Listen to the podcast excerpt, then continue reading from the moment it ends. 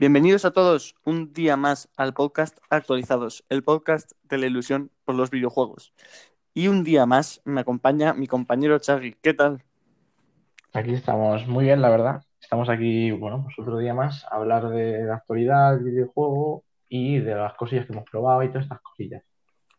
Sí, además, hoy venimos cargaditos de noticias. También tenemos la conferencia de, de los indies de Nintendo. Tenemos de, sobre temas, también hablaremos un poco de lo último que se ha estado viendo por, por Twitter, por las redes sociales, la desaparición del formato físico, tras una noticia de Ubisoft que luego comentaremos. En cuanto a jueguitos, ¿tú qué has probado, Chagui? Así Yo más estoy un poco ahí pelado, ¿eh? Yo he probado el, el Hyperscape y poco más, es que no, no, me da, no me da más cosillas, ¿eh? Pues yo también he probado el Hyper Escape y aparte hablaré también un poco del gran control y de algunas demos y betas más que he estado probando esta semana. Bueno, pues Chagui también quería agradecer, esto ya lo hemos hablado antes, de que en mi Twitter personal, ya sabéis, Worsty Player, eh, me ha seguido José Miguel. Y diréis, ¿quién es ese? Pues es un redactor nuevo de tres de juegos, que aparte tiene el podcast Las Maquinitas, que os recomiendo mucho ir a, a, oír, porque me parece que está muy bien. Está en YouTube, está en casi todas las plataformas. Entonces, me gustaría mucho que fueses a ayudarle, porque él también nos ha hecho un favor a nosotros y también me ha dado un poco de visibilidad en Twitter. y así que con esto, con esto, ya pues creo que podemos empezar con la noticia, ¿no? Sí, hoy, bueno, venimos con unas cuantas, la verdad, hay cosas de las que hablar. Y la verdad que sí. Pues ahora, así que vamos con la musiquita y luego con las noticias. Venga.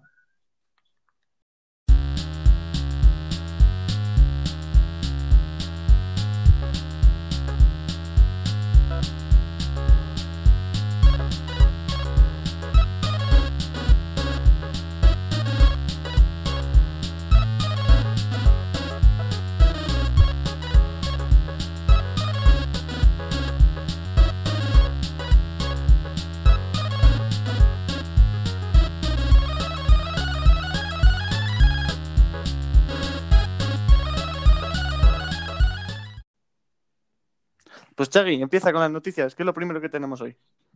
Pues el 22 de agosto se celebrará el evento DC Fandom, en el que, bueno, aparte de videojuegos habrá muchos anuncios de, del mundo de DC, pero entre ellos pues se habla de juegos de Batman o, por ejemplo, del Suicide Squad que hace Rocksteady. Sí, sí, se habla de que va a salir un nuevo Batman que también estará ambientado en Gotham, como no, y que aparte tendrá que ver algo con eh, la Orden de los Búhos. Sí, sí, eso es algo. Estoy, yo estoy fuera totalmente de este mundo. Siguiente, la siguiente noticia, esto es algo que os va, a alegrar, os va a alegrar mucho a los que tengáis Ghost of Tsushima. Va a salir un nuevo DLC gratuito para los que tengáis el juego que se llama Ghost of Tsushima Leyendas, que será un cooperativo gratis para cuatro jugadores con cuatro clases distintas.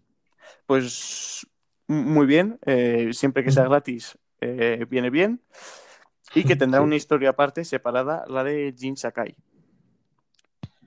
Siguiente noticia, teníamos eh, que Spider-Man entrará en el plantel de superhéroes de Marvel's Avengers, eso sí, en marzo de 2021. Así que habrá que esperar para tener al arácnido. Y otra cosa que hay que esperar va a ser para el juego Deathloop, el juego que se presentó mm. por parte de Bethesda en la presentación de PlayStation 5.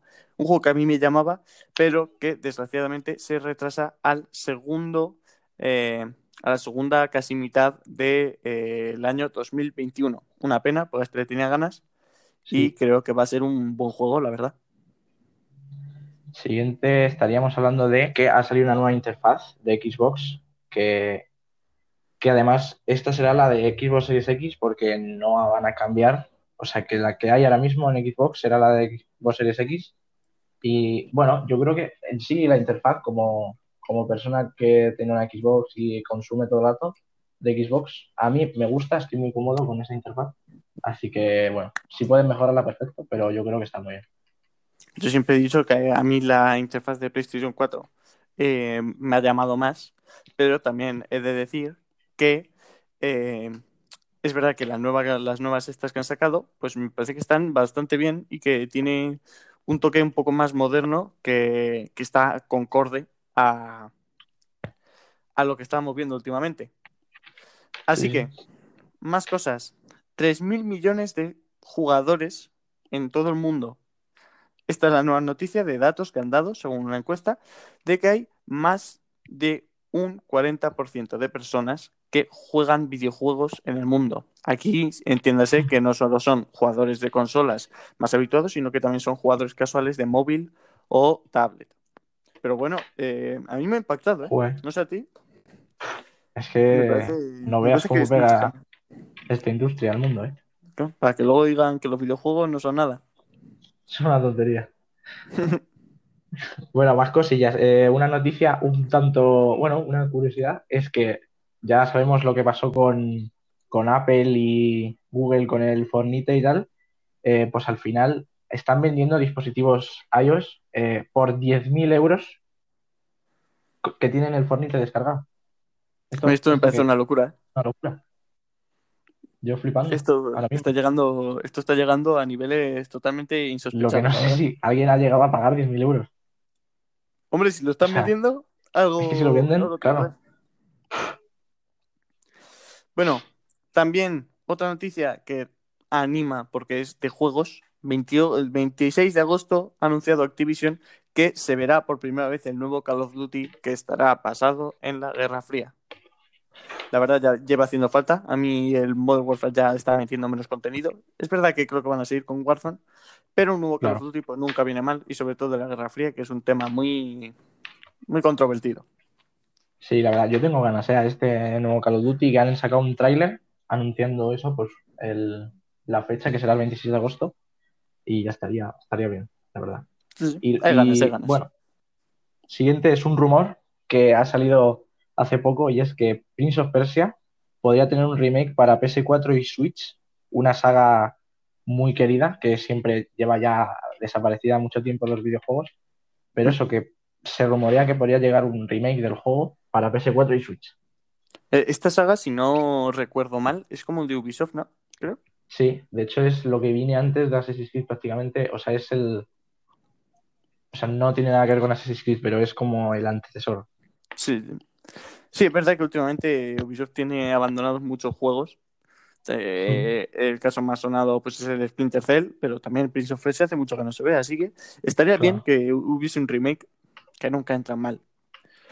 Ahora me toca con el Game Pass, que ahora toca eh, hablar de los juegos que meten a mitad de año. Eh, empezamos por un juego que se vio en la conferencia eh, de Nintendo, que es el Spirit Farer. Un juego muy bonito, con estética más industrial, pero a la vez dibujada, que me parece que tiene una trama muy sencilla, pero a la vez muy, muy buena. Sí, sí, yo lo estoy descargando ahora mismo, así que para la semana que viene hablaré del juego. Así que, bueno, eh, mm, yo creo, me interesaba cuando vi el, el evento de Indies, me, me parecía bastante curioso, así que le tengo ganas. Habla un poquito así, más o menos, de, de juegos eh, de picoteo. Pues tenemos Wasteland 3, eh. Double Kick Heroes, Crossing, el Darksiders, Crusader Kings 3, el Don't Starve y el Lucky Super Lucky Tales. Bueno, pues esto es un picadito que, de juegos que no son tan buenos, pero que, oye, que ahí están y que siempre se agradece tenerlos. También hay que decir que, que, mira, me acabo de meter en el menú de Game Pass, que hoy han metido el Spirit Farer, ¿no? Pero también han metido el Battletoads, que es una, un juego que puede que lo pruebe perfectamente. Y luego el Don't Starve, que, bueno, me sonaba de hace mucho tiempo este juego y lo han metido también. Luego, más cosas. Pues lo más jugoso quizá de este mes sea el Flight Simulator, que está Sí. solo para PC, desgraciadamente. Resident Evil 7, el Biohazard, que tiene una pintaza. Yo no he jugado, pero sí que le tengo muchas ganas. Este lo he visto yo, la verdad es que muy buena reseña. Y el Tell Me Why, este nuevo juego que anunciaron en la última Sí. conferencia de Xbox. Y que, bueno, eh, a mí no me termina de encajar nunca esa estética, pero que me parece que tiene una, una trama muy interesante y que, que va a tener muchos jugadores. Mm, habrá que ver. Y luego, por último, este lo he dejado aquí, pues porque luego voy a hablar un poquito, un poquito de él en la sección de jueguitos, que es el Hypnospace Outlaw, que es un juego más cibernético, del que luego hablaré un poco, pero que desgraciadamente no tengo casi nada bueno que decir. Aunque se está haciendo costumbre hablar de qué juegos dejan el Game Pass también. Red Dead Redemption 2 y el NBA 2K20 dejarán el catálogo de, de este servicio. También se irán Metal Gear Solid 2 y 3, Metro Last Light Redux y otros juegos que ya sí que son menos importantes, eh, Creature in the Well, Giana Sisters Twister's Dreams eh, y The Jackbox Party Pack 3. Sí, bueno, es lo que tiene un servicio. mm, En estos servicios, pues oye, pues al final acaban saliendo estos juegos. Una pena lo del Red Dead porque, bueno, yo ahora estaba, es lo único que estaba jugando últimamente, pero estaba volviendo a pasar. Pero bueno, es lo que tiene los servicios. Así, después de sobre este tipo de cosas hablaremos en los temas. Con esto hemos dado finalizada la parte de noticias, pero tenemos una nueva parte dentro de noticias. Ya sabéis que esto es todo el rato añadir cosas, quitar cosas, mezclar cosas. Eh, va a ser así toda la vida. Ya Hay es otra probando. parte del podcast. Hay que ir probando.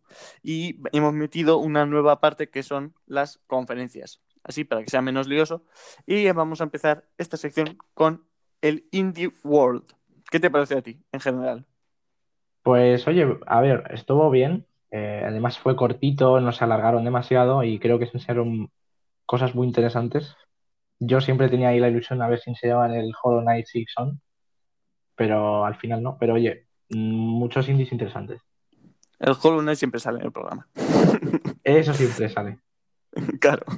Vale, voy a ir diciendo los juegos eh, en los que me parezcan más interesantes. Voy a ir parando. Ya sabéis, ante todo, que si tenéis eh, interés por alguno de los títulos que he nombrado, pero no los he explicado bien, pues os podéis ir eh, a la Google y lo buscáis y seguro que, os, que están todos.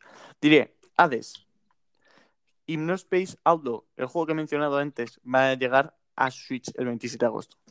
Luego está Spiritfarer, este juego, que también está muy bien y que creo que ya está, de hecho, en, en Switch. Luego, Garden Story, Subnautica y Subnautica Below Zero, este juegazo que regalaron Sí. en la Epic Games Store y que, y que lo van a meter para Switch. Yo, yo este sí que lo quiero probar en Switch, fíjate.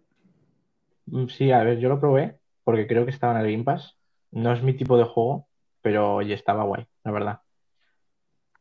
Luego, Takeshi e Hiroshi, Raji and Ancient, and Ancient Epic, Bear and Breakfast. Este sí que me gustó, este de tener un hotel y eres un oso, este me encantó, te lo juro. Sí, sí, Para mí esto es Goti. Esto, pero tal cual. A Hike, Card Shark, este también estaba muy bien. Mm, Este es un juego que va de que eres una- un jugador de cartas eh, profesional en Francia y que tienes que intentar escalar eh, en los distintos estamentos eh, sociales para llegar a lo alto de, de la sociedad eh, jugando a cartas y haciendo trampas. Sí, sí, muy interesante, ¿eh? Luego, Manifold Garden, Evergate, Untitled Goose Game, sorprendentemente, anunciaba un cooperativo. Que este es Sí. buenísimo, ¿eh? Ojo, ¿eh? Es que si ya era increíble con uno, imagínate con dos. Y luego, pues así, un poco más de, de refilón, Inmost, de Red Lantern y Sea Dreams Elsewhere. Que bueno, que son así, un poco ya picaditos. Claro. Se quedó, se quedó, la verdad a mí me gustó este evento, fue cortito y enseñaron varias cosas que, que estaban bien. Así que, mis soles por Nintendo. Mm. Pues nada, con esto va- vamos a dar por acabada la sección de vídeo, vamos, de las conferencias y de las noticias. Y ahora vamos a empezar con el tema. Que hoy tenemos dos discusiones que son muy importantes para esta industria. Así que vamos a ello.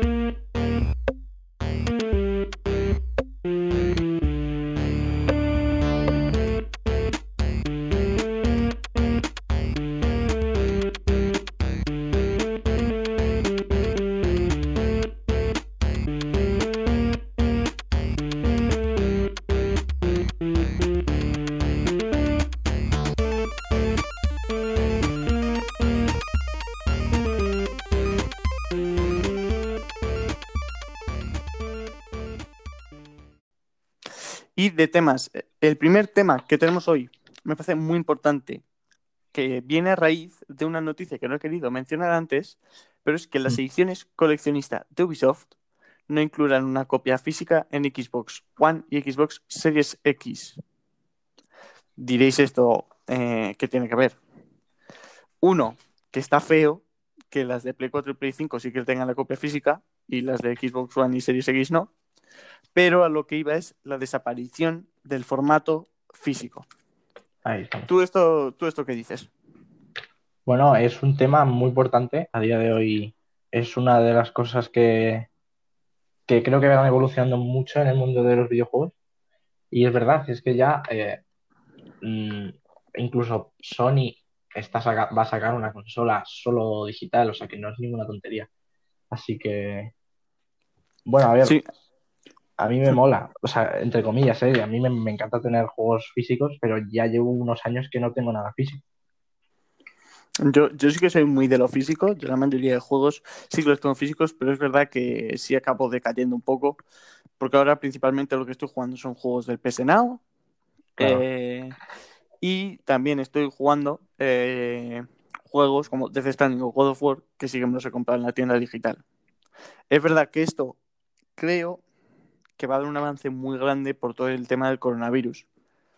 Porque ahora eh, todo el mundo no puede salir a la calle a comprarlos, ¿no? No puede salir a las tiendas o las tiendas están cerradas. Entonces es verdad que influye mucho todo esto a la hora de comprar digital.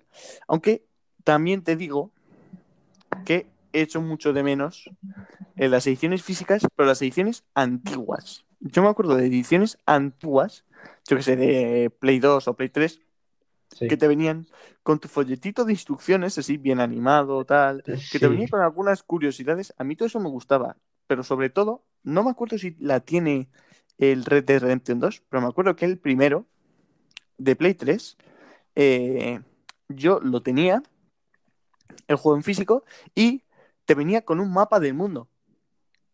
Sí. A mí me parece que, que es que eso era una locura. Es decir, yo es que el no GTA miraba el mapa. también lo tiene. Me Yo- yo acuerdo abría que el- en GTA V yo abría yo, el mapa y yo tenía el mapa.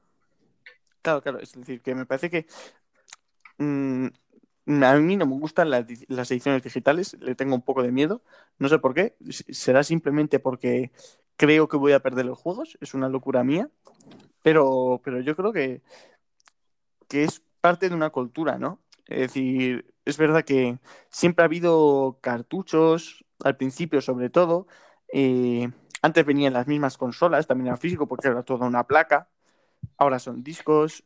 Yo creo que, que sí que habría que hacer otra forma de hacer videojuegos físicos que fuese más barata, pero no perder esa costumbre, porque me parece que, que tener siempre los juegos no va a ser lo mismo como tenerlos en la página, en una página digital.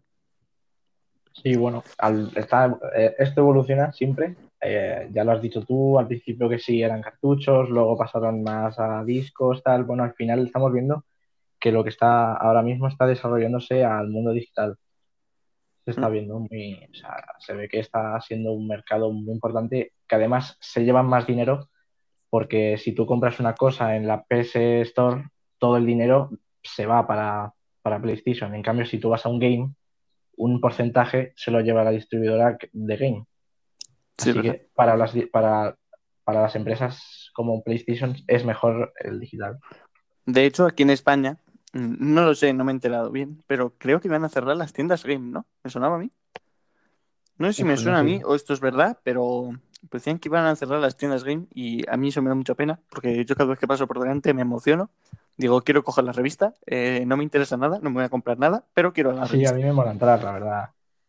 Entonces, no sé cómo, no sé cómo lo harán, pero sí que creo que, que vamos a perder mucho con la pérdida de los juegos en físico. A mí, a mí personalmente sí que me afecta un poco, sobre todo porque nosotros eh, somos menores de edad. Esto lo puedo decir, eh, decir, así que no nos podéis denunciar, no podemos ir a la cárcel, no, no os molestéis. Pero lo que sí que iba a decir es que, claro, yo por ejemplo no tengo tarjeta de crédito o de débito. Entonces, claro, ¿cómo Claro. me compro yo los juegos? Siempre tengo que ir diciendo a mi madre, oye, ¿me puedes comprar un juego? Y yo te doy el dinero. A mí eso me parece que es verdad que para una parte del mercado es mucho más accesible, pero luego para otra que cada vez se está haciendo más grande, con todo lo de Fortnite, juegos así, el Fall Guys ahora mismo, toda la gente que se mete dinero, la mayoría son gente, pues yo qué sé, más pequeña que nosotros, de entre 12, 18 años por ahí, que no suelen tener medios para pagar eh, en digital. Entonces es verdad que aquí me parece que sí que empeora un poco las condiciones, por, por ejemplo, nuestras. Ya digo, Claro. que a otros les vendrá esto de perlas. Pero me, me parece que, que es una pena, la verdad. No sé tú. Pero Sí, bueno, bueno, a ver, es, es un cambio y a veces el cambio da un poco de, de miedo porque llevamos toda la vida teniendo cosas físicas, pero bueno, yo al menos, mm, yo creo, no le tengo tanto miedo a esto, eh, porque más o menos me estoy acostumbrando ya a todo el tema digital, ujú. así que en ese sentido, hombre, da pena, pero bueno, al final yo creo que ese cambio sucederá. es verdad que a favor de a favor de los juegos digitales tengo que decir que son mucho más accesibles. Porque a mí me parece que cuando te descargas un juego digital, eh, te lo puedes borrar en cualquier momento y sabes que si te tienes que descargar no hace falta que tengas el juego en, en físico. A mí esto me pasa Claro. con el 3D Redemption 2. Yo quiero volver a jugar online porque me llama, han metido muchas cosas y quiero volver a jugar. Pero es que me da una presa meter los discos y estar con los discos ahí las 5 horas que dura la instalación del juego Claro, por- porque tengo que estar. Primero, porque tengo que cambiar de un disco a otro. Que ya de por sí es una mierda. Y segundo, porque eh, para jugar tengo que meter el disco. eh, ya estamos otra vez. Que si, claro, que si con el incómodo. disco, que si. Claro, es verdad que ahí lo veo un poco. Lo veo un poco peor. Pero bueno, que yo si me compro la Play 5 me la compraré con discos, ¿eh? No. Sí, claro. Esto, esto siempre. Pero bueno, sí que es verdad que en cuanto a eso son un poco más accesibles. Y es verdad que cada vez los juegos eh, ocupan más espacio. Tenemos las Sí. pruebas, pues esto de Flight Simulator, que es el, el juego más, uno de los más tochos que hay, el Red Dead Redemption, el de Last of Us Parte 2, Mm. que cada vez necesitan más discos. Creo que había un pack físico de... Mira, lo voy a buscar ahora. Creo que hay un pack físico del, del Flying Simulator. Sí, no sé, muchísimos discos, ¿eh? Lo, lo voy a buscar. Creo que eran más... ¿Eran 10 físicos? Incluirá 10 discos. 10 discos. Sí, porque era así ¿Tú como una es cosa. O sea, no sé cómo coño haces eso, la verdad. O sea, no sé cómo, cómo metes 10 discos ahí. No, no, será, será pues que metes uno, te dirá, hasta aquí ya me lo he descargado. Metes Claro, otro. no sé. Entonces, claro, es verdad que en lo digital aquí sí que es mucho mejor porque, eh, porque básicamente no tienes que estar perdiendo todos esos discos y tienes que meter Mm. ahí 80 discos, sino que simplemente te lo descargas de una nube y ya lo tienes. En Ah. cuanto a Flight Simulator, aquí quería destacar que eh, han sacado muy buenas notas, tienen muy buenas notas en Meristation, Sí. pero que según he oído, el, em- vamos, no sé cómo llamarlo, como el launcher del juego, que es malísimo. Es decir, que el, juego launcher. perfecto de 10, pero el launcher, lo que es el propio launcher, no el juego, que va súper mal, que es súper difícil de instalar y que sí que hay un pequeño fallo. Sí, bueno, puede Entonces, ser. bueno, claro, son problemas, es que al final son problemas de, pues eso, de cosas digitales y de y, de- y del mundo. Claro. estos, esto no se puede evadir. A veces es difícil y además con un juego tan grande como Flight Simulator no creo que sea muy fácil la tarea. Claro. Es que el Flight Simulator tiene que ser un juego muy difícil de mover para un ordenador y de descargar todo, porque es que no sé, es como muy loco. Yo creo, yo creo que si ahora descargo el Flight Simulator en mi ordenador, peta la pantalla. Sale un avión de la pantalla. Sí, Eh, se convierte Es en avión, el portátil se va volando y explota en medio cielo. Porque es que es impresionante. hace falta una buena máquina eh, para moverlo. Jo, ya ves. Bueno, y el siguiente tema que tenemos, se, ha creado un pequeño revuelo en Twitter últimamente. Porque eh, con todo esto de que el Red Dead Redemption 2 se vaya, eh, mucha gente se ha cabreado. Y han dicho eh, que lo del Game Pass es una mierda porque tú tienes esos juegos y te los están quitando. Xavi, ¿so- ¿lo explicas tú o lo explico yo? Vale, a ver. ¿Le, eh, le ca- le callas tú la boca o se la callo yo? A ver, el Game Pass es, eh, llevamos diciéndolo mucho tiempo desde que existe el Game Pass. El Game Pass es increíble. O sea, y el PS Now también, o sea, que son servicios que, que realmente están muy bien creados y que vienen muy bien Mm. para, joder, es que es muy, muy cómodo. De repente tienes un juego ahí, pues perfectamente te lo descargas y juegas, ¿no? Pero es obvio que supongo que eh, Microsoft tenía un contrato con Rockstar diciendo, mira, pues metes el juego aquí, pues el contrato ahora termina y tendrá que irse el juego. Y obviamente, Sí, pues, no sé, o sea, al final en estos servicios pues los juegos se van. Es una pena, pero es así. Sí, sobre todo que hay que ser consciente de que cuando tú contratas una cosa de estas, no hay que engañarse a uno mismo. Cuando tú compras una cosa de estas, tú estás eh, pagando un servicio que puede caducar en cualquier momento. Igual que si compras Claro. Netflix. Claro, en En Netflix, Netflix hay también quitan películas tal. aparecen, desaparecen. Claro, porque, por ejemplo, eh, las Disney, creo que las de Star Wars ya las han quitado todas. por- para llevarse hasta su plataforma. Claro, Entonces, que lo que quiero decir es que tú no estás comprando esos juegos, porque entonces eso te saldría una barbaridad. Tendrías que pagar eh, un huevo de dinero cada mes si los estuvieses comprando. Pero es que hay gente que no lo entiende. Y no, no los estás comprando. Tú estás pagando por tener su uso. Tú Claro. lo puedes usar, pero no es tuyo. Las licencias siguen siendo de Microsoft, que está pagando un dinero por tener esos juegos en su plataforma. Mm. Entonces se ha creado mucho revuelo. Y yo creo que es verdad que. mm, Vamos, no sé cómo será, ¿eh? Yo no tengo Game Pass, eso ahora lo dirá Chagui. Esto te lo estoy preguntando a ti. sí. Porque cuando tú vas a un juego, ¿sale directamente la fecha donde va, cuando, de cuando va a salir del servicio? No, sé que hay, creo que hay una pestaña que ¿Mm? te pone juegos que próximamente dejarán de estar, ¿sabes? En plan diciendo, Ah. oye, tú, eh, pruébalos que se van, ¿sabes? Yo, yo- Mira, desa- es que en de- PSN desaparecerá a pronto. Me sale aquí el Metal Solid 2 y 3 y, por ejemplo, yo veo esto y digo, me va a pasar rápido que si no se va, ¿sabes? Sí, sí. Al Es que yo lo digo porque. Yo lo digo porque en PS Now sí que es verdad que cuando vas a la página de cada juego, es decir, tú cuando estás buscando cada juego, pues, por ejemplo, el Dead Cells, pues tú Sí. eh, entras en la pantalla del juego donde te pones descargar o jugar en streaming y lo ves, ¿no? Sí, Y eh, te sale abajo a la derecha, es verdad que sale muy pequeño, para, sale además con un tono grisáceo de esto como eh, que no está claro del todo, no se ve fácilmente, eh, que te pone la fecha de cuando va a salir. Por ejemplo, si no te pone cuáles van a salir recientemente, eso sí que me parece que está un poco mal, pero por ejemplo, si yo veo el control que sale el 1 de septiembre, yo voy allí, le, voy a decir, pues jugar, y veo eh, abajo en la esquina derecha que pone este juego estará disponible hasta el tal.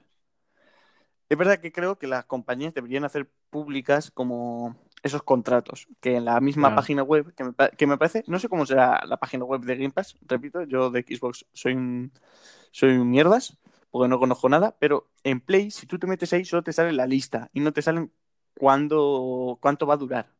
Entonces sí que me parece que ahí sí que es un buen momento para mejorarlo y Hmm. decir, pues, oye, este juego va a estar de aquí aquí, sin letras pequeñas ni nada. Diciéndolo, pues bien, eh, fácil para que todo el mundo lo sepa. claro. Pero bueno, a ver, es que esto es, pues, como todo, demasiado que existen estos, estos Estos servicios. servicios, sí, sí. Claro.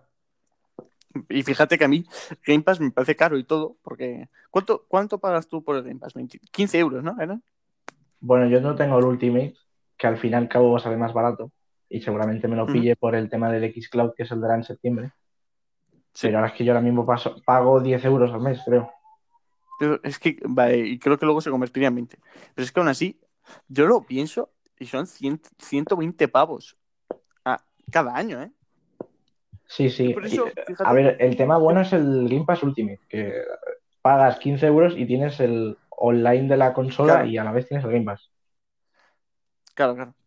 Sí, pues bueno, pues si me lo pones, vamos a poner el Ultimate, que hay mucha gente que se comprará porque te viene todo con el Xcloud y tal. Sí, Si ponemos el Ultimate, son 20 pavos. Es decir, en total son 240 pavos al año. ¿eh? Es que, ojo, hay mucha gente que se queja del PS Now, pero es que el PS Now cuesta 60 euros. A ver, es verdad que no mete todos los juegos, ni salen todos los juegos que acaban de salir. Pero es que, ojo, ¿eh? A mí me parece que qui- quizás es muy caro. Sí, bueno, A ver, bueno, no que sé. también tengo que decir que el PS Now salió con 100 euros, que era 100 euros todo el año. Pero me da a mí que lo de los servicios se nos está yendo. Porque, a ver, es verdad que es un negocio difícil. Porque claro, tú piensas que te estás arriesgando que nadie va a comprar tus juegos, que cuestan 60 Claro, yo euros. creo que Microsoft dijo que de momento no había, no había muchos beneficios con el Game Pass. Es O sea, que yo no sé si algún día. dinero. Yo no sé si algún día ganarán dinero. Porque si lo pensamos, toda la gente que se compra juegos, vamos a poner, se compran 8 juegos al año. Sí, Poniendo un alguien que, pues eso, que tenga, que pueda comprarse y que pueda permitírselo. Yo, por ejemplo, me compro, yo qué sé, al año me compro 5 o 6 juegos grandes y a lo mejor me compro dos o tres indies de Switch. Por ahí. Si lo piensas, eh, en cuanto nos podemos gastar, eh, si, si compramos los juegos así más o menos de salida o normal, vamos a poner 50 euros y estoy tirando a la baja, sí, 50 euros, más o menos te estás gastando 600 euros. sí, sí, Son 600 euros, que es verdad que no todos los juegos están en el Game Pass, todos los que te compras. claro. Te puedes comprar un Assassin's Creed, te puedes comprar, hay muchas variables. Pero es que si lo piensas son, vamos a poner, 500 euros que te gastas al año. Hmm. Si son 500 euros, te- tú estás pagando esos mismos juegos, no, no los estás pagando, pero los puedes usar perfectamente por solo 240 euros. Claro. Es que esto es una locura. Claro, es que yo, yo me sorprendo cuando dicen, es que no ganamos, no ganamos mucho dinero. Si es que cómo lo vais a ganar. Lo difícil es ganarlo con lo que estáis haciendo. Claro. Que yo lo defiendo porque al final esto para el jugador, vamos, Es- de o sea, para el jugador es Esto- increíble.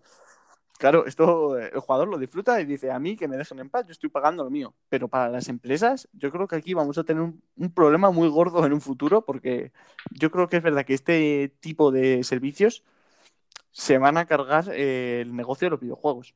Sí, además, Y lo yo- digo así tal cual. hablando del Game Pass, es, eh, precisamente el Game Pass tiene esa cosa que todos los exclusivos de Xbox salen el mismo día, ¿no? Que es una cosa bastante increíble que de repente el día que salga el Halo Infinite yo lo tengo ya, ¿no? Claro, Pero eso también me hace pensar, ¿para qué Xbox va a hacer un exclusivo con una producción al nivel del de Last of Us, por ejemplo? Si luego el juego lo voy a tener yo en el Game Pass, ¿sabes? claro. O sea, me da un impresión de que Xbox no hace exclusivos tan grandes como Sony con el nivel de producción de Naughty Dog o algo así, porque, porque al final es que los tienes en el Game Pass. Entonces, eso me da la impresión de que al final no hacen tan grandes juegos. Sí, sí, sí. Yo aquí estoy totalmente de acuerdo contigo.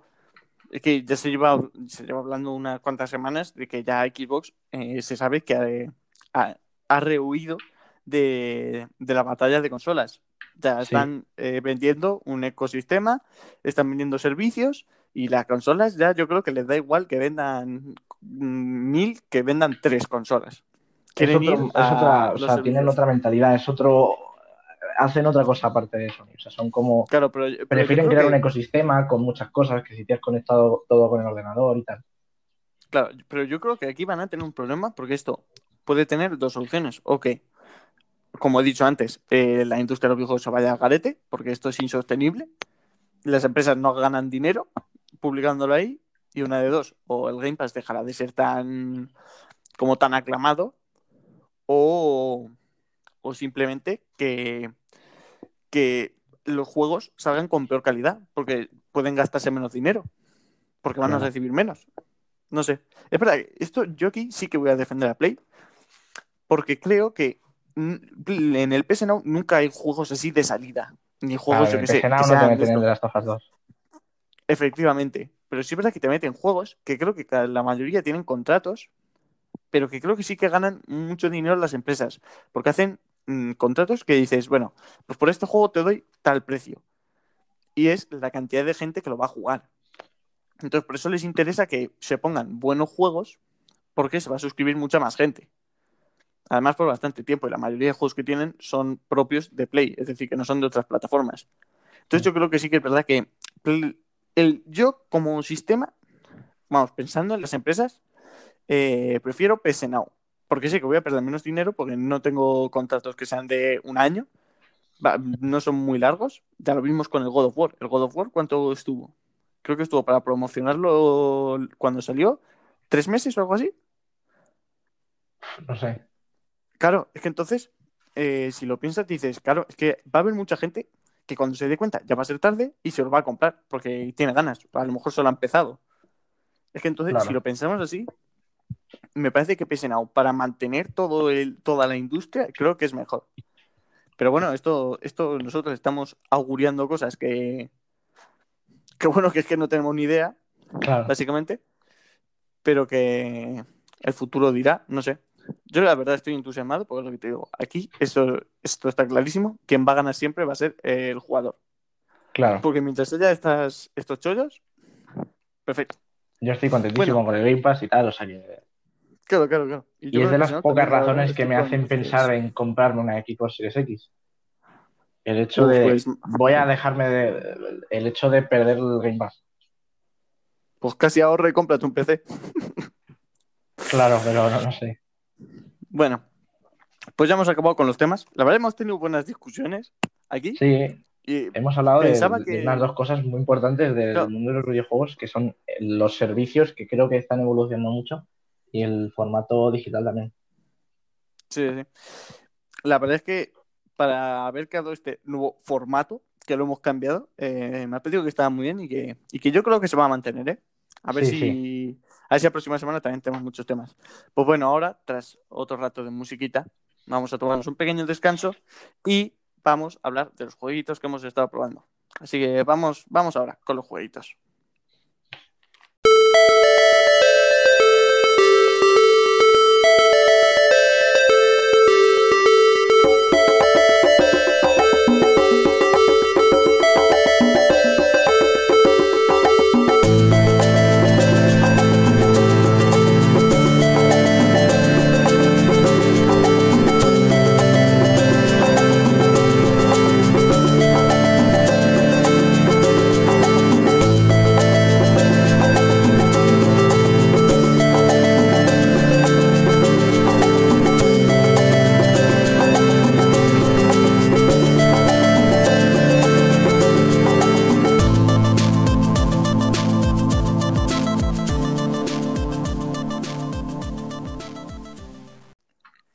Esta semana, hablando ahora de los eh, servicios, eh, se me ha ocurrido probar Control, que dejaba la plataforma este 1 de septiembre, y que como estuvo nominado a los GOTIS, pues dije, pues le voy a echar una partidita a ver qué tal.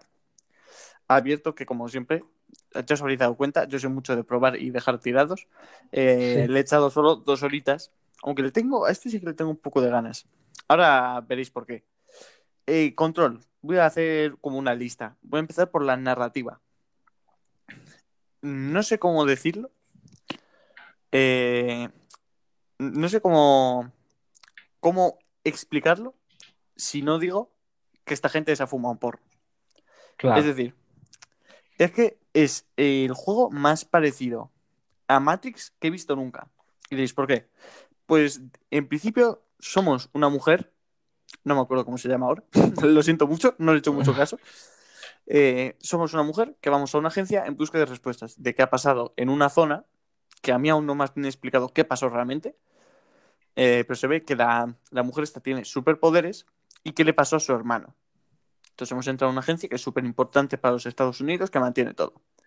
Y el juego va de que tenemos que descubrir qué le pasó a su hermano, pero aparte ayudar a la agencia a eliminar el GIS, que es como una, un ser maligno que intenta matar a todo el mundo en la agencia y que nosotros tenemos el poder para combatirlo. Vale, hasta aquí ya sé que esto parece una rayada, pero eso es porque no habéis jugado algunas de sus misiones.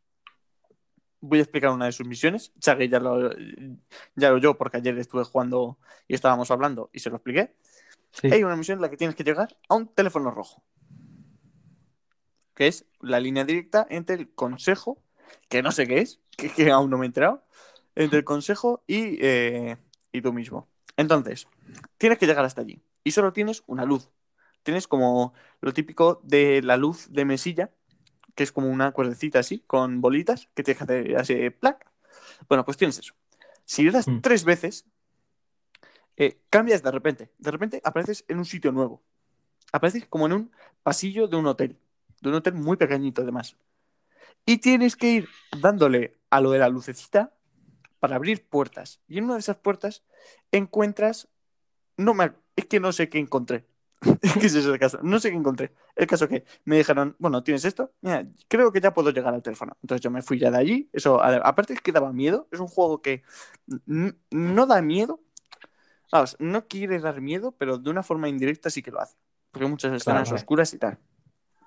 Pues bueno, esa misión a mí me dejó tontísimo, porque hasta que no descubrí lo de las tres, las tres, los tres tirones que tienes que dar para cambiar de dimensión, eh, no entendí nada.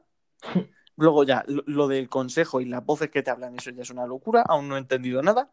Juro que estoy entendiendo más del Standing que esto. Death Standing, Kojima, Kojima en comparación a los de Remedy me parece, eh, me parece el tío más realista del mundo. Sí.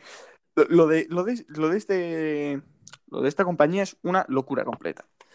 Pero bueno. No se quedan tranquilos, ¿eh? son, siempre hacen cosas raras. Ahora, en cuanto a diseño de niveles, Vamos a, vamos a eh, empezar así un poco más técnicos. El diseño de niveles está muy bien. La curva de aprendizaje es muy buena porque además eh, al principio no tienes armas, solo tienes los puños para esto, para atacar, pero luego sí que te dan como una pistola que no puedes recargar, no va con balas, se carga con una sustancia que tampoco me he enterado qué es, eh, que se va recargando, que cuando lo gastas, pues pasa un tiempo y se recarga de nuevo entero. Y, y que me parece que quizá es una de las mejores cosas que esté hecha. Todo lo que es el diseño de niveles y, y el combate. El combate es lo que más me llama. Es un combate muy ágil, que a veces sí que te exige eh, quedarte quieto en un sitio, pero la mayoría de veces el juego te, mismo te recomienda en las pantallas de carga, acuérdate de estar siempre moviéndote. Y es verdad, porque es un juego que las balas de los enemigos son como las de Star Wars, mm, casi no te dan. Pero, pero tú sí que das mucho. Además, se nota mucho cuando le das en la cabeza. Quitas mucha vida. La mayoría de enemigos son débiles, pero tienes muchos. Entonces tienes que saber cómo moverte y me mola. También me he enfrentado a un primer boss que te iba lanzando cosas y que también te esquivaba, que era una mecánica muy fácil. Él te lanzaba dos cosas y tú con esas mismas dos cosas tienes que lanzarlas. El problema, que solo podías darle con una, porque la primera la esquivaba. También le podías disparar con la pistola, sí, también le podías disparar con la pistola. Pero eh, el daño que le haces es mínimo y me podría tirar tres años, porque aparte te salen otros, otros como soldados a los lados. El caso que me gustó bastante, la verdad, el boss. Y en cuanto a combate, me gusta mucho. Ahora, en cuanto al escenario, también me encanta. El escenario es eh, espectacular. Es precioso. Estás como en unas oficinas, pero que las oficinas se van moviendo. Tiene muchos brillos. Parece que es un juego de la, de la próxima generación, porque es que el suelo como brilla cuando está fregado, cuando está mojado, es impresionante y todas las luces rojas y grises, que son como los dos contrastes que hay, eh, están muy bien hechos.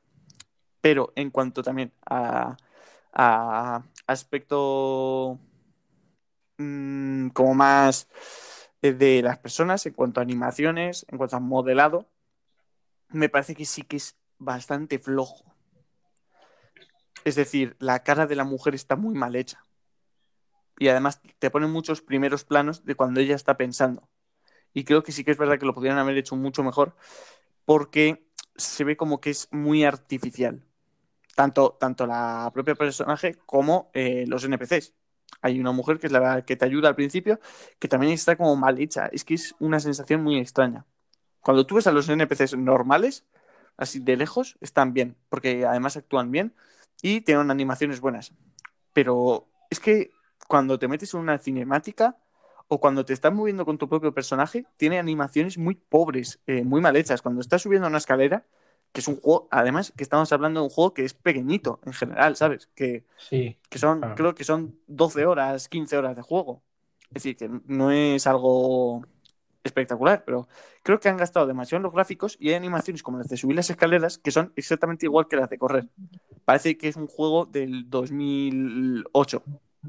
Es, es todo como muy eh, ortopédico.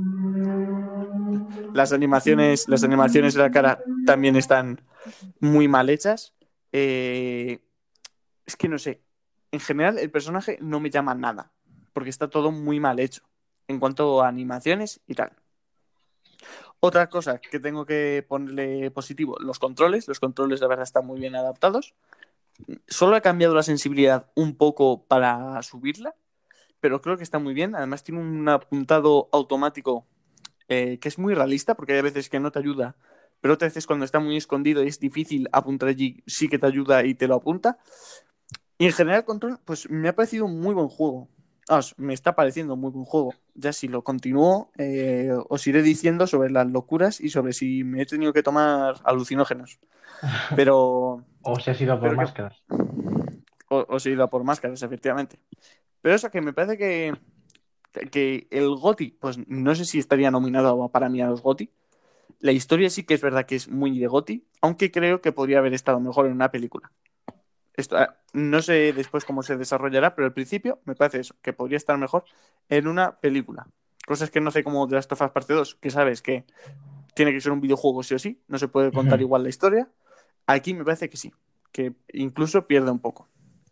Bueno, ya te dejo a ti un poco, me he echado un pedazo monólogo, ya te dejo hablar. Bueno, eh, yo quería que eh, en este habláramos un poco los dos a la vez, porque yo lo juego que he jugado nuevo y que puedo hablar es el nuevo Battle Royale de, de Ubisoft, que es Hyperscape, Hiperescape, como me gusta a mí llamarlo, que, que bueno, no soy muy fan de los Battle Royale básicamente porque somos, los dos somos bastante malillos en esto, o sea, no, somos buenos, o sea, no se nos da bien jugar a, esto. Es verdad. Pero oye, eh, aquí venimos a jugar a todo, ¿no? Bueno, también te digo, tú en el Fall Guys eres Dios. Es decir, no he visto... Es que, claro. aquí no he visto a nadie tan. Claro, no, no hay que matar. Es family friendly. Claro. Se me da mejor ese, la verdad. Eh, bueno, en el Hyperscape, Hyperescape, eh, empezamos un poco, quería hablar un poco de la historia, ¿no? Que al final no importa nada la historia en un Battle Royale porque da igual, ¿no? Que básicamente lo que hay es un, bueno, una especie de tráiler, una cinemática que yo creo que está como, está bien realmente, o sea que es así rollo Ready Player One, ¿no? O sea, es como un mundo en el que es como que el mundo en el futuro se ha ido a la mierda totalmente y, y hay como una empresa que crea una realidad virtual que se llama Hyperescape y la gente pues se puede como evadir ahí en esa realidad virtual a jugar a un juego eh, Battle Royale. Entonces tú en el juego estás jugando a esa realidad virtual eh, donde es un Battle Royale que es el propio juego, ¿no? Y creo que está bien en ese sentido. Creo que está muy bien metido. Y también me mola eh, visualmente un poco la estética, así como, no sé, en plan, es un poco rayada mental la estética. Por eso ese mapa así como unas cosas que no, no sé ni cómo explicarlas porque son como muy, no sé, muy locas. O sea, pero creo que... Sí, ¿verdad? A mí la estética me gusta mucho porque es como que mezcla muy, algo muy moderno que son los edificios donde puedes lootear, la mayoría son como muy modernos, pero a la vez, en general, todas las calles y todo son como una versión parisina de... Claro, es que a mí me recuerda mucho eso al, Unity, tío. Claro, es que es, yo creo que es un, como un homenaje al Unity, porque todas las casas están muy bien hechas, muy bien detalladas, muy góticas, y me parece que hmm. en general la mezcla está muy, muy bien hecha y me parece muy bonita. Sí, sí, y algo que me parece muy interesante es que el lobby, o sea, en plan el menú es, eres tú andando en un mapa, o sea, que no es un menú normal, en ese sentido mola, hmm. y tú te metes en un portal para meterte la partida. Eh, y la parte, hablando, hablando ya de jugabilidad, que es lo más importante en un juego, eh, creo que lo mejor eh, que tiene es el movimiento. Creo que es el Battle Royale que más mm, sensación tienes de velocidad, de poder escalar cualquier cosa. Y, sí, eso creo que está muy bien metido, la verdad. Eh, es, muy vertiginoso y juega mucho con la verticalidad. Es verdad que mm. muchas de las habilidades que hay, bueno, hackeos, yo a mí los nombres esos no se me quedan. yo le voy a llamar siempre habilidad. son como de moverte rápido por el mapa. Es decir, el Claro, juego sí. no quiere que, que seas como más táctico, no. Quiere que todo sea como muy Es que en vertiginoso. este juego Estés- no puedes ser táctico. No sé cómo hacer táctico en Claro. este juego. Claro, tienes que estar moviéndote todo el rato, eh, pasando de un sitio a otro, moviéndote por los tejados, metiéndote por las casas. Es todo Mm. como muy vertiginoso. Y, una, y yo creo que una prueba de estas, al final, como se gana, es o matas a todos o consigues una corona.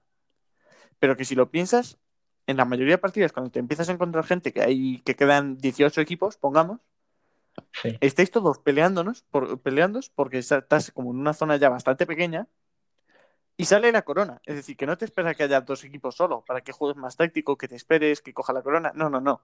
Es que sale la corona y entre los 17 equipos siempre hay una persona por ahí dando vueltas que ya la zona es, pues eso, solo un barrio, ¿no?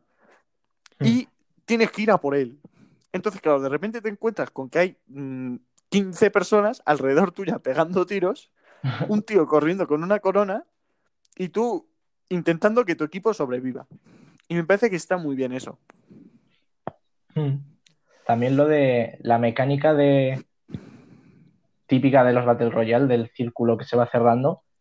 Aquí no, son como que las distintas ciudades como que van colapsando, creo que lo llama el juego. Sí, creo que sí.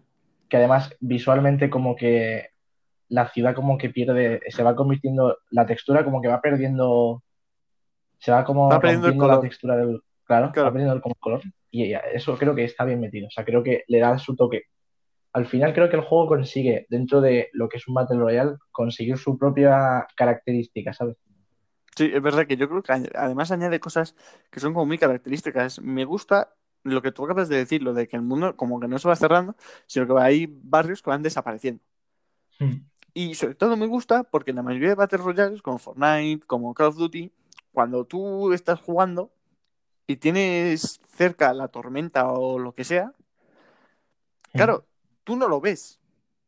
Tú no, tú estás yendo corriendo hacia adelante, pero no sabes cómo eh, avanzado está. Sin embargo, en este juego, aunque es verdad que no es nada igual, porque se cierra solo una zona, eh, tú estás viendo cómo va de avanzado. Y puedes decir, pues voy a lootear, voy a hacer esto. Y, y según cómo ves las cosas, dice, uy, esto ya está, ha perdido mucho color, tengo que cambiar, porque si no, me Claro. va a hacer daño. Me parece que eso está muy bien y que es una señal como muy gráfica para saber eh, cuándo te tienes que mover y cuándo no. Y también mola Mm. como que hay distintas como pantallas en las que creo que te van diciendo los jugadores que van quedando. Ah, pues yo eso no lo he visto, fíjate. A ver, también es verdad que no voy muy, muy atento, pero... Sí, pues sí, Claro, pues o sea, puedes mirarlo como en la pantalla de arriba a la derecha, obviamente, pero Mm. me hubiera molado como que el juego solo pudiera saberlo las personas que quedan por las pantallas, ¿sabes? Sí, sí, sí. Está, Eso hubiera está molado, bien. un toque distinto. Y bueno, Sí, sí. las armas también, a ver, son un poco, al fin, yo creo que ahí es que tampoco me enfrenta mucho, ¿sabes? He jugado muy pocas partidas, pero ah, mm, maté a uno, creo, si no está mal. Y el tema de las armas está bien, aunque me parece como raro, o sea, no, no disfruto tanto el uno contra uno. Claro, yo es verdad que en las armas sí que veo que mm, como que todo el juego intenta ser muy característico, que sea, Sí. que sea distinto a los demás juegos, pero justo las armas es como lo que me parece más común. Es como que pues, tienes la típica, eh, la automática, una semiautomática con mira eh, por ráfagas, una semiautomática que va a solo un tiro, la Luego escopeta, la UCI también. Tienes la, Claro, la, la UCI, la, Mm. la ametralladora ligera y, y luego lo que sí que le meten más juego eh, son los lanzagranadas y eso. Eso sí que no lo ves mm, casi Claro, nunca. Las armas así como más raras. Claro, pues son como cuatro, que está el lanzador de plasma, eh, el lanzagranadas pequeño, el lanzagranadas grande y creo que hay otra. No, no lo sé, no me acuerdo. Otra cosa que también creo que es la, la Gatling esta enorme, la ametralladora. Sí, sí. También, eso también le da un poco, porque no hay ningún Battle Royale. Bueno, en el Fortnite creo que tienes esa ametralladora, pero eh, ahí como que es más distinto esa arma, ¿sabes? Esa me gusta. Sí, sí. Pero, pero tío, las- la- a mí las armas, no sé, no me terminan de llamar mucho. Sí que es verdad que, Claro. que a mí me parece que están bastante bien metidas, porque creo que el juego se quiere centrar en otras cosas que no sean las armas. Es lo que tú has dicho antes, el movimiento. El parkour, creo que es de los mejores parkours en primera persona que he visto. Mm. Eh, yo- a ver, yo creo que el top es el Dying Light, que es un parkour buenísimo. El de... Tipo Mirror's Edge, claro. Claro, el de Mirror's Edge también está muy bien. Y este en un Battle Royale está muy bien implementado y me parece que está muy bien. Sí. Eh, ¿Qué más decir? Es que yo creo que ya has dicho todo. Sí, bueno, a ver, al fin y al cabo sé. creo que el juego tiene mucho potencial, así que me encantaría ver muchas mejoras de este juego. Claro. Yo creo que sale un poco tarde. Porque es verdad que ahora los Battle Royales ya estaban decayendo hasta que salió Fall Guys. Eh, Fortnite ha, decaído muchísimo en, en Twitch. Eh, Claro. El Warzone sí que sigue un poco como vivo, pero ya no se oye igual. Mm, Y bueno, y el, claro. el Puff ya ni te cuento, ese ya está desaparecido totalmente. Pero, pero es verdad que ahora con el Fall Guys, eh, como que ha vuelto mucho a la vida. Y creo que Hyper Escape tenía que haber salido un año antes. Si hubiese salido un año antes, Mm. este juego sería muy bueno. Y lo estaría jugando ahora un montón de gente. Pero es verdad que ahora, a ver, se va a jugar, pero creo que, que va a perder mucho. Porque Es eh, que ha llegado boom. tarde. ¿sabes? Además, Claro, le ha ha tocado convivir con el Fall Guys, que es el que de verdad da un boom tocho. Claro.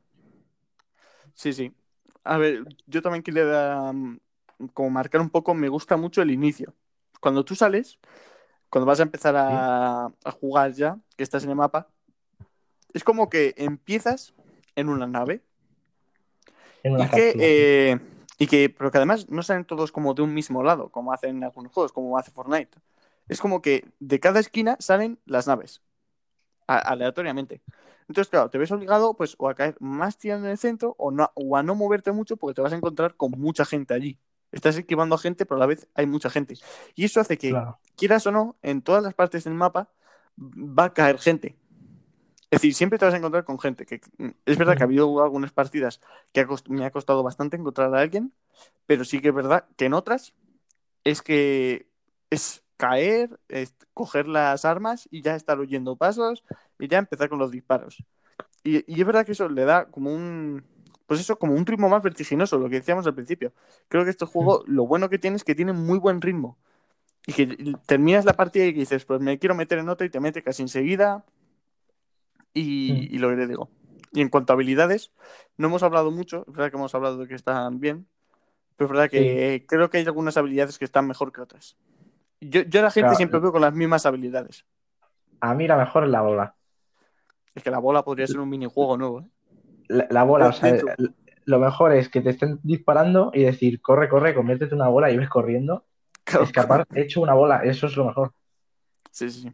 Pero es verdad que hay algunas que están muy chetas, como eh, la de la bola, eh, invisibilidad también está bastante bien, la de defensa, la de poder desplazarte más lejos, como la de teletransporte, la del dash, Mm.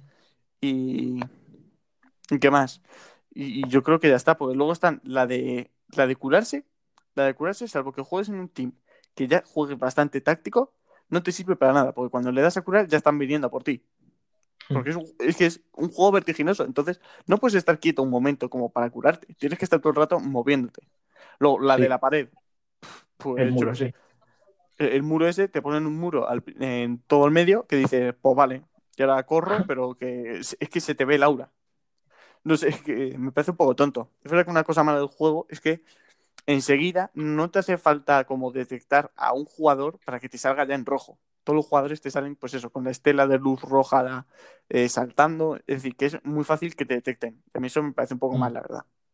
No sé, me parece que quita, quita un poco de gracia porque te detectan a la mínima de cambio.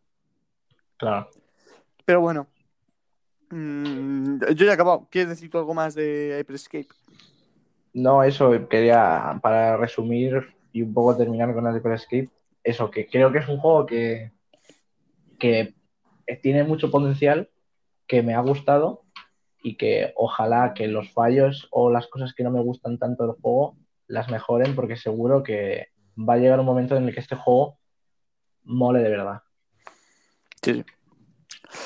Bueno, pues yo ahora, ya lo he dicho antes, vengo con un poco de betas y demos.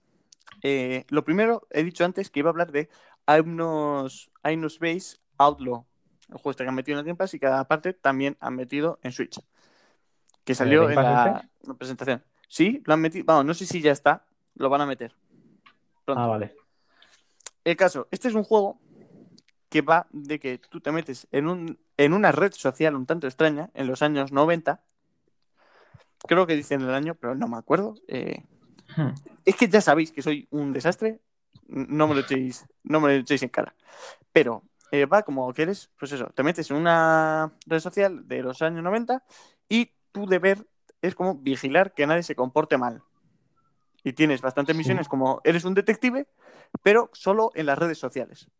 Es decir, tienes que ir mirando páginas, tienes que ir investigando por internet. La premisa me parece muy buena y la parte que estuve intentando eh, jugar eh, también me parece que estaba muy bien. Pero, desgraciadamente, no puedo decir casi nada más. Solo puedo, solo puedo hablar de la estética porque está todo en inglés. Y además es un inglés Claro. muy informático, muy de la calle. Es decir, que hay cosas que yo tengo un B2 en inglés. Es decir, es un, nivel, es un nivel altillo. Presumiendo de nivel. Pero- un poco, un poco. Pero, pero y aún así no entendía muchas cosas. Entonces llegó un momento que es que dije, es que no sé qué estoy haciendo porque no sé qué tengo que hacer. Eh, me estoy metiendo en páginas web de gente que hace dibujos y no sé qué tengo que hacer. Es decir, a lo mejor sí que lo sacas si está mucho tiempo, porque la primera misión es como te mandan, eh, como, a ver, tienes como una organización que es la que te controla a ti, ¿no? Sí. Es que la que se encarga de la protección. En general, y te contratan a ti.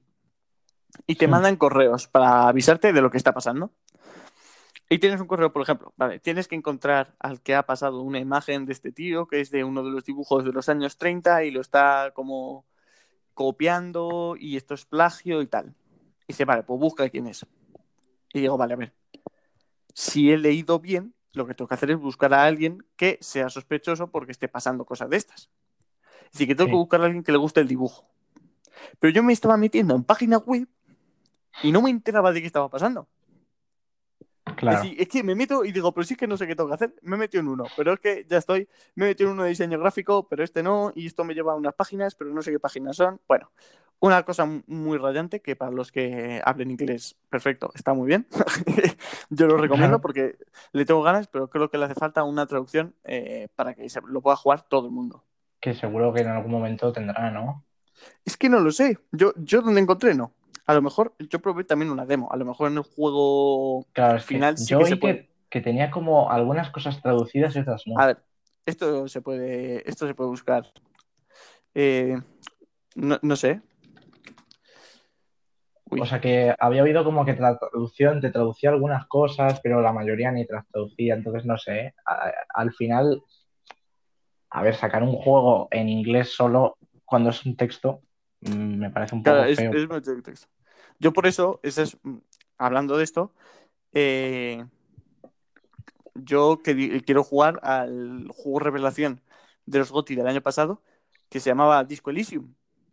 Sí, que aparte lo van a sacar en lo van a sacar en esto en, en la Nintendo Switch que es un Sí. juego muy RPG Mm. y y claro el problema es que como que no estaba traducido y es mucho texto pero mucho mucho mucho entonces claro eh, Sí, para sí. llegar a más gente ahora lo que están haciendo es todo un trabajo de ponerlo en diferentes idiomas y tal y, y yo la verdad es que le tengo gan- muchas ganas a ese juego pero sí, claro, si no, es si no lo cosas. traduces, cierras eh, muchas puertas. Y yo creo que es lo que le pasa a este juego, porque tiene una estética además, rollo futurista, surrealista, que, que te pone un montón de cosas, como con, todo con píxeles. Creo que es un juego perfecto para ordenador, eh, porque además es como de estar en una pantalla de ordenador Mm.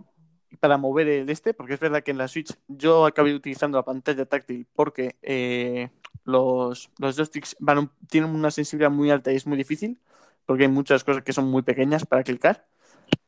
Eh, y por eso creo que es más para ordenador, pero en, en general la estética es preciosa, a mí me encantó.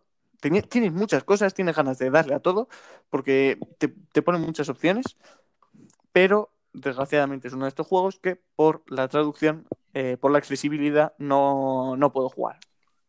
Sí, y me da- una pena. A, mí en el, en el evento fue de los pocos que sí, o sea, de los que me quedé con el nombre y la estética. Además, a mí me gustó lo que vi.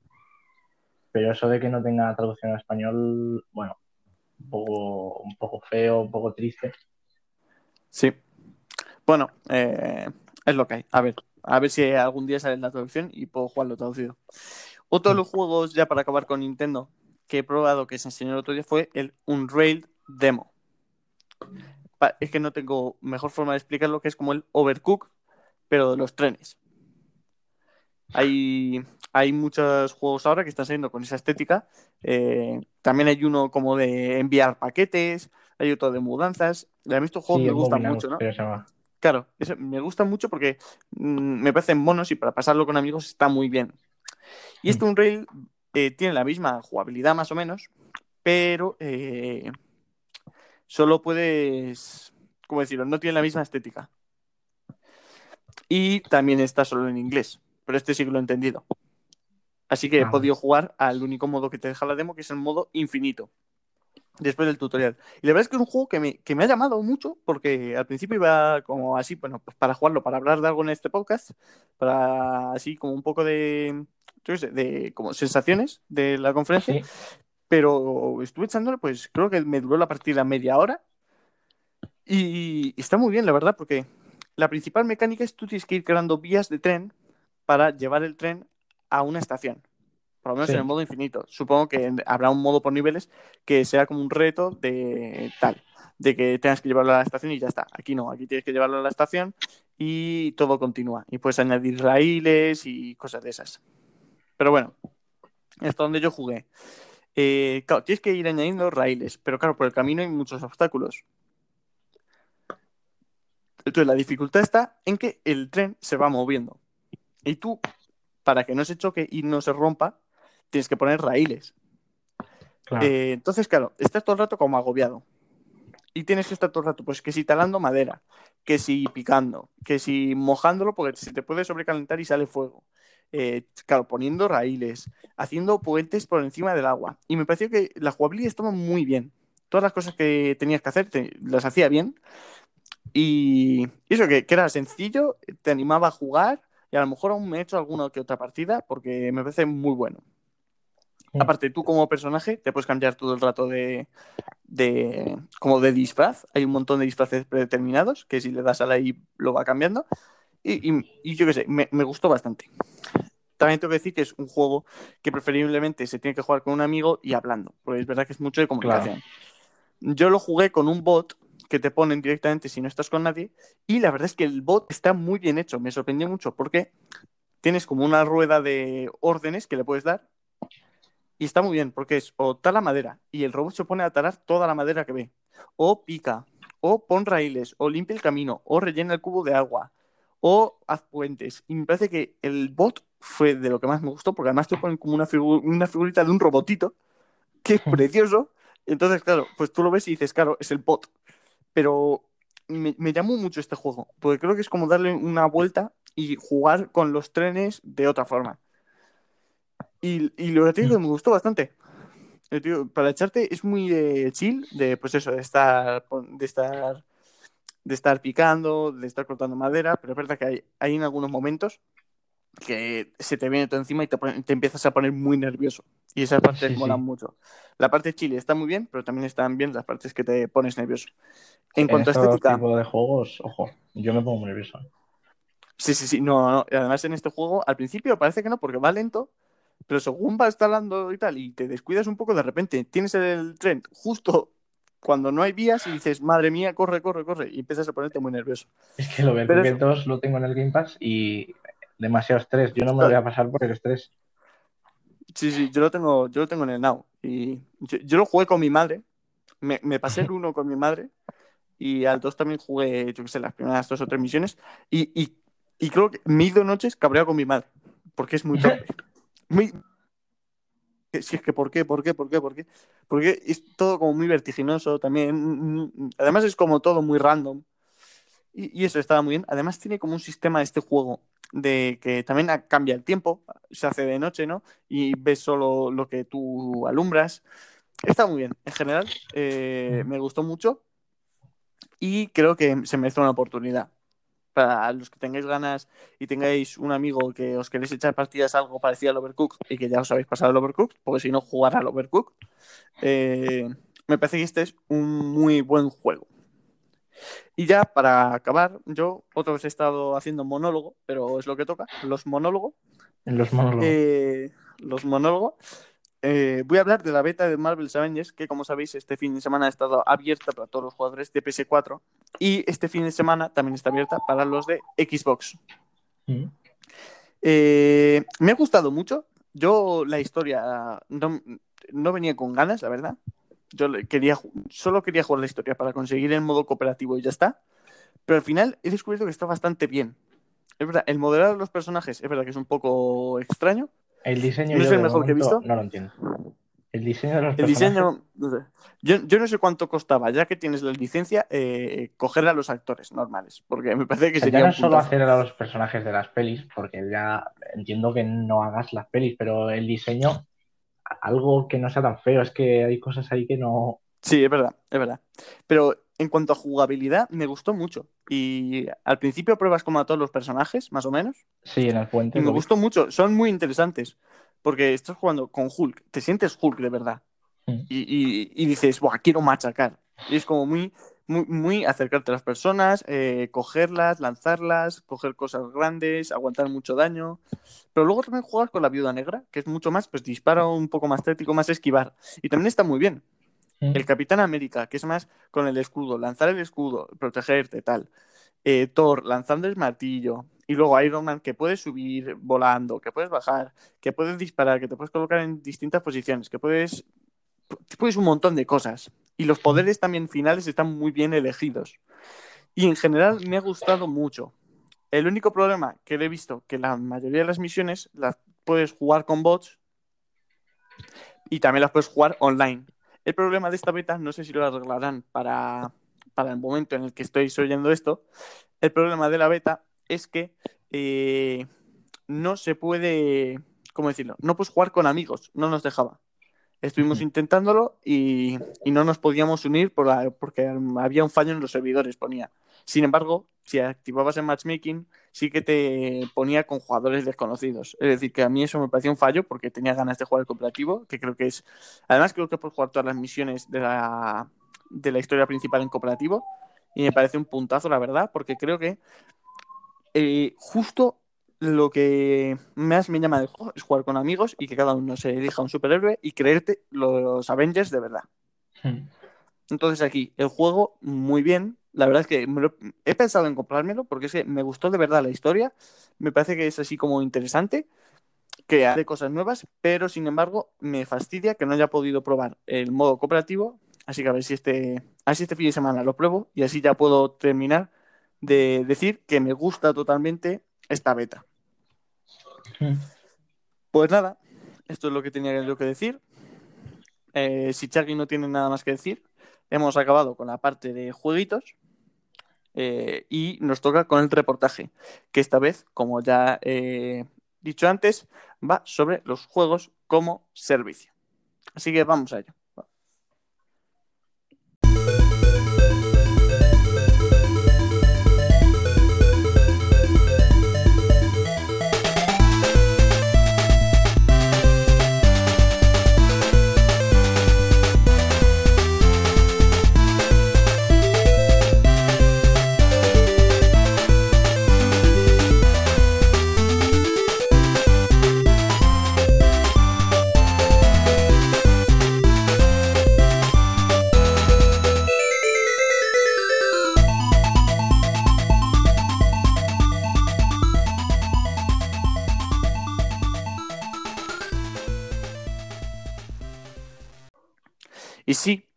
Esta semana me ha tocado a mí eh, hacerme cargo del reportaje y creo que era una buena forma de despedir esta generación eh, hablando de los juegos como servicio que han empezado a surgir eh, en este momento, ¿no? Mm. Voy a explicar más o menos lo que son, así, eh, lo más técnico, son juegos que al salir prácticamente no tienen nada de contenido, son bastante como escasos, pero que se van alargando mucho, van alargando su vida a lo largo de los años a base de DLCs o pases de temporada. Esto lo hacen sobre todo para ganar más beneficios. El problema es que es difícil hacer que la gente se enganche a un juego tanto tiempo. Claro. Eh, ¿Por qué se llaman juegos como servicio? Porque realmente no te están eh, ofreciendo que solo vas a poder estar pues, en las 25 horas que dure el juego y no te ofrece nada más. Eh, tampoco es un multijugador que puedes echarle muchas horas. Es algo que eh, tú va añadiendo mucho contenido cada cierto tiempo. Eh, son como otro ecosistema. Últimamente con lo de Xbox estamos hablando de un ecosistema, pues alrededor de muchos de, estos juegos, como Destiny, se ha creado como un ecosistema que tienes un montón de DLCs y tal. Eh, el primero, pues el primero probablemente, según lo que he estado mirando, fue World of Warcraft, el conocidísimo juego de PC que eh, hay un montón de gente jugándolo, que es uno de los principales juegos de PC, que también eh, está en Twitch siempre muy alto y que realmente es un muy buen juego. Aunque creo que en consolas y ya como más en general eh, apareció sobre todo con Destiny, que es uno de los juegos más eh, punteros en cuanto a esto. Aún así, también he de decir que Destiny no fue el que lo catapultó, sino que fue Destiny 2. A partir de Destiny 2 yo creo que ya sí que eh, todo ha ido evolucionando mucho más y sobre todo también se ha implementado en los Battle Royale, que quizá ahora son la principal demostración de este tipo de juegos. Hmm. También los podemos comparar casi como plataformas como Stadia Game Pass o PS Now. Son juegos que te van metiendo mucho contenido cada cierto tiempo y que también va acabando. Es decir, que en cierto sentido son como una plataforma en sí mismos. Que eso está bastante bien. Eh, así que ahora quería hablar un poco así más de juegos. De estos juegos que intentan alargar su vida y mediante DLCs, aunque a veces sean gratis quería hablar sobre todo. Tengo Destiny 2, que es un muy buen first person shooter. También es. No sé cómo se llaman los tipos de juego como. Como que tienes que coger recompensas. Eh, que además tiene un muy buen sistema de juego cooperativo y que, que mete muchas actualizaciones.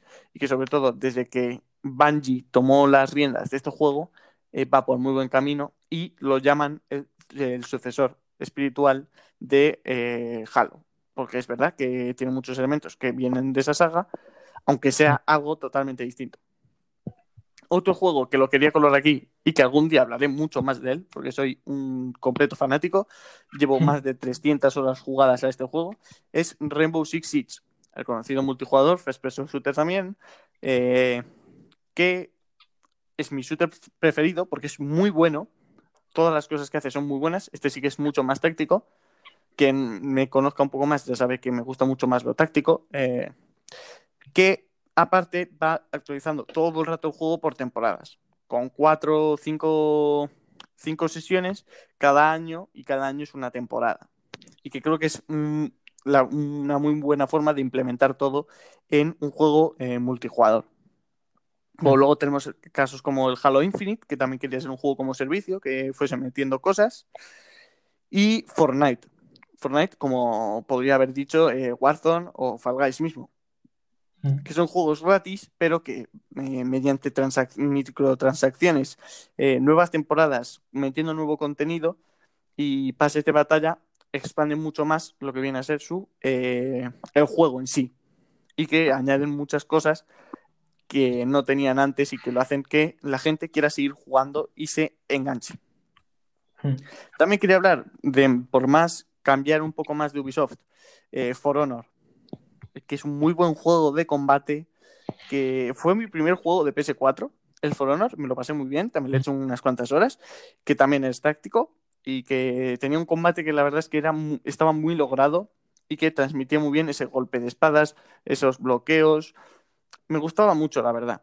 Pero además a mí todo me gusta mucho ese, como las acciones de, pues vamos a conquistar un castillo tal, y creo que For Honor era como una mezcla entre un juego multijugador más casual, como más arcade, y algo más táctico. Entonces me gustaba mucho. Como esto, puedo hablar de, de Division, eh, los Assassin's Creed últimamente también reciben pases de temporada, con más contenido, DLCs y tal. Es decir, Ubisoft sí que este tipo de negocio lo, lo usa mucho. Sí. También eh, Rockstar también lo utiliza mucho, pero no con los propios juegos, sino con los online. Ya dijimos hace un par de semanas que habían metido nuevo contenido en Red Dead Redemption 2 y creo que esta semana también han metido otra, otro evento en GTA V Online.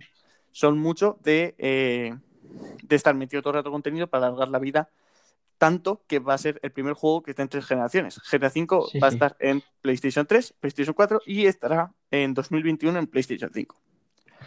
Entonces, yo aquí ya, para hablar un poco con Charlie, Sí, eh, quería hablar un poco del sistema de negocio. Primero, quiero hablar de, frente a un juego más clásico como The Last of Us Parte 2, que es el juego y ya está, sí. eh, ¿tú crees que van a sobrevivir este tipo de juegos? Me refiero. El The Last of Us Parte 2 tiene un problema y es que de contenido tienes la historia y ya está. Luego te puedes dedicar a coger Sí. coleccionables. Pero el contenido es ese. Hasta que no metan un multijugador que se rumorea.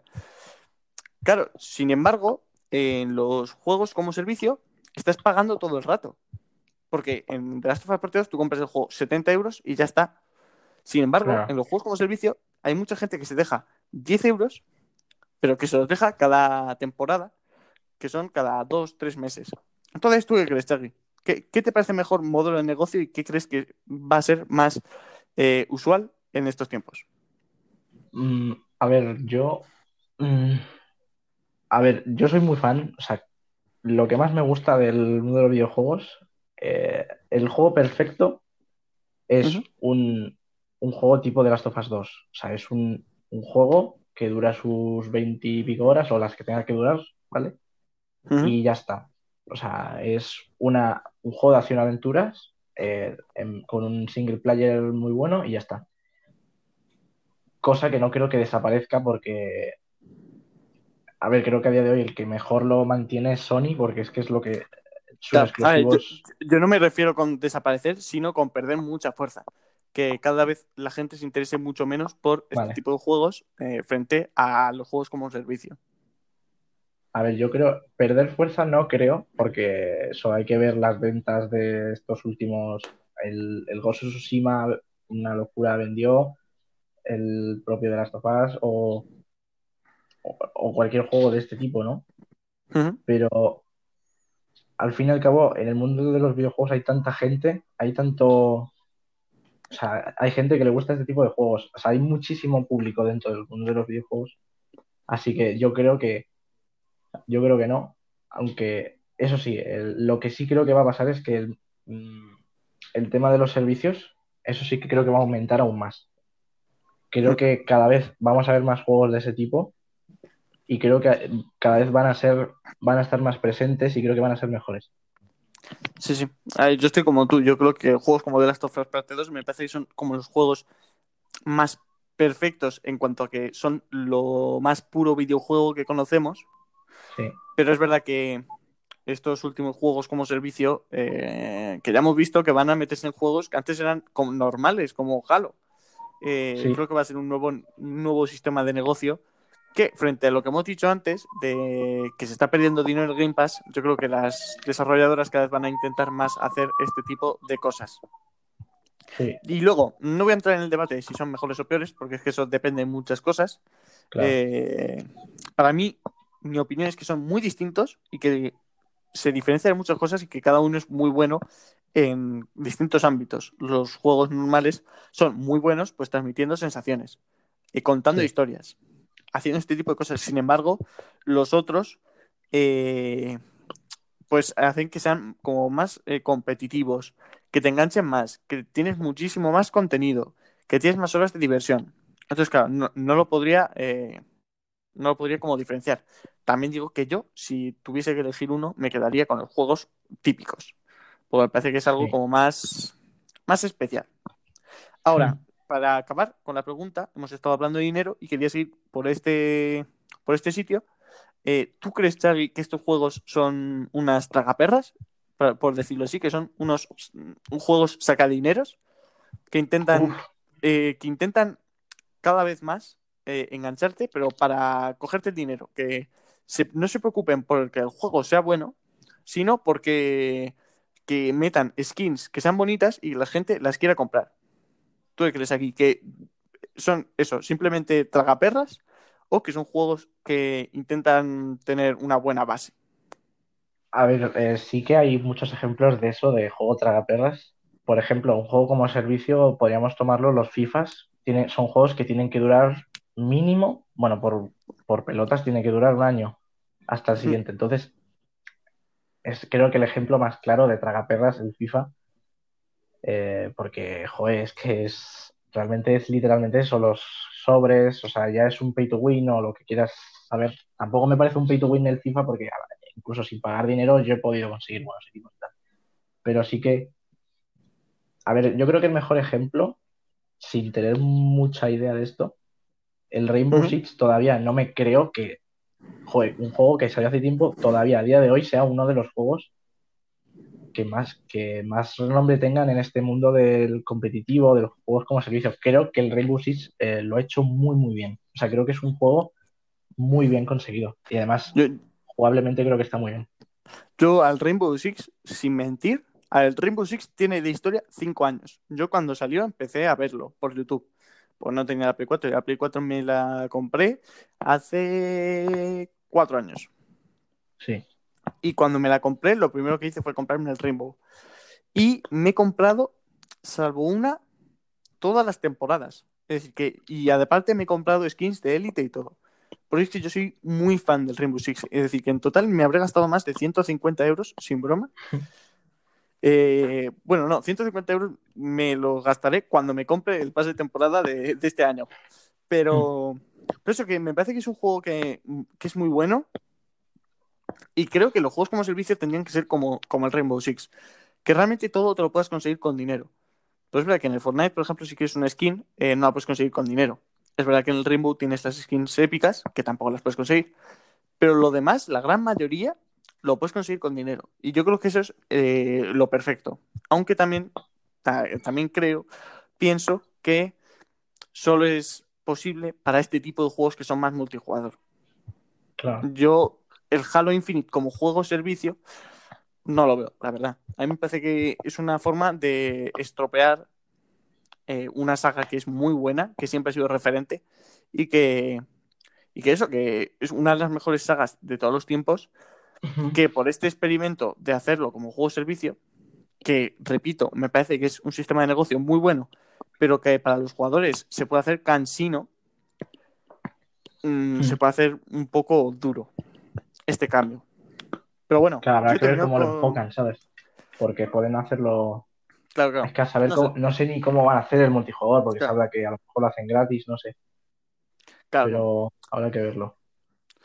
Bueno, pues ya hasta aquí el reportaje. Chagui, ¿quieres añadir algo más de lo que he dicho? Eh, bueno, que, que eh, lo más importante de esto es conseguir eh, mantener a tus jugadores después de tantos años. O sea, Claro. Hay que conseguir que tu comunidad siga jugando un juego que te compraste hace cinco años, que eso es muy difícil. Claro, claro. Y que para conseguirlo hay que hacer, hay que dedicarle mucho tiempo al juego, cada cierto tiempo, así que yo creo que es un, es un sistema, es un, es un género que está creciendo mucho, que yo creo que va a dar mucho juego en el futuro también. Sí. Pues nada, pues nada, gente, hasta aquí eh, el programa de hoy. Ha sido un programa más o menos largo. Eh, nosotros no lo sabremos porque hemos estado replantándonos unas cosas antes de empezar, hemos estado hablando sí. para toda la estructura, pero que, que, eso que a mí me pareció muy chulo, la verdad. Sobre todo este ha sido, desde ahora van a ser como así más de debate, todo el tema de Sí. todos los temas, también lo del reportaje. Creo que es un poco así más pues de discutir, de hablar, y a mí eso me gusta, la verdad. Yo soy un chupa micrófonos, a mí me gusta, ya lo habréis visto, he estado casi todo el rato. Y eso me ha gustado mucho y espero que a vosotros también. Recordad, nos podéis dejar vuestras opiniones en mi Twitter personal hasta que creemos el del podcast, Player, también en el correo del programa, podcastactualizados.gmail.com, en los comentarios de las páginas donde está publicado el podcast. Y si lo consigo poner en YouTube, también lo podréis decir por ahí. Y también en la página Life in Games, que es nuestra página oficial. Así que, ya sabéis, gente, si queréis hablar un poco más o mandarnos nuestras, vuestras opiniones sobre algunos juegos, también lo podéis hacer por esa sección de comentarios. Y hasta aquí el programa de esta semana. Adiós. Adiós.